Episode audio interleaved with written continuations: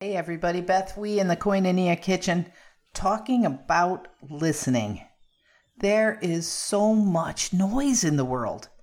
You know, I tune in, I tune out, I choose what to listen to, what to hear. Some of us, when we were younger, played the beat a little too loud, and now the only drums we worry about are our eardrums.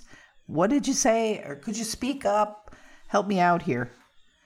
But I have a question for you. Have you been blessed with a good listener in your life? This is a person who sits quietly, sometimes nodding or grinning while maintaining eye contact to let you know that they are fully engaged with what you are saying.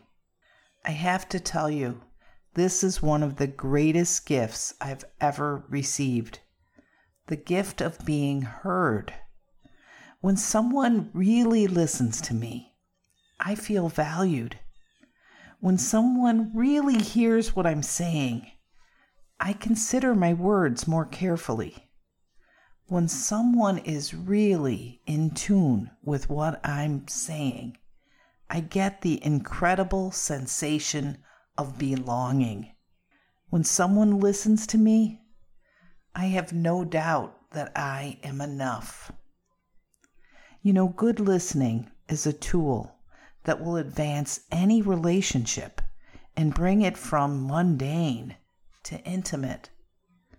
When you seek God, those of us that listen to that still small voice will grow in our faith. How about this? Do you have a listening spouse? A listening spouse creates a loving home. How about your friendships?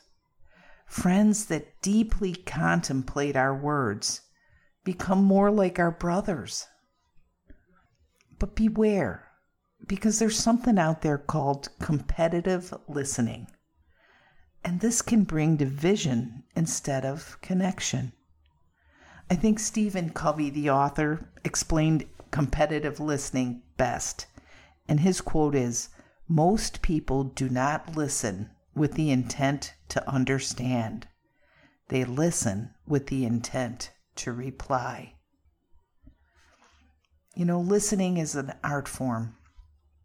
It creates good feelings because it takes the focus off self and places it, places it on loving another person.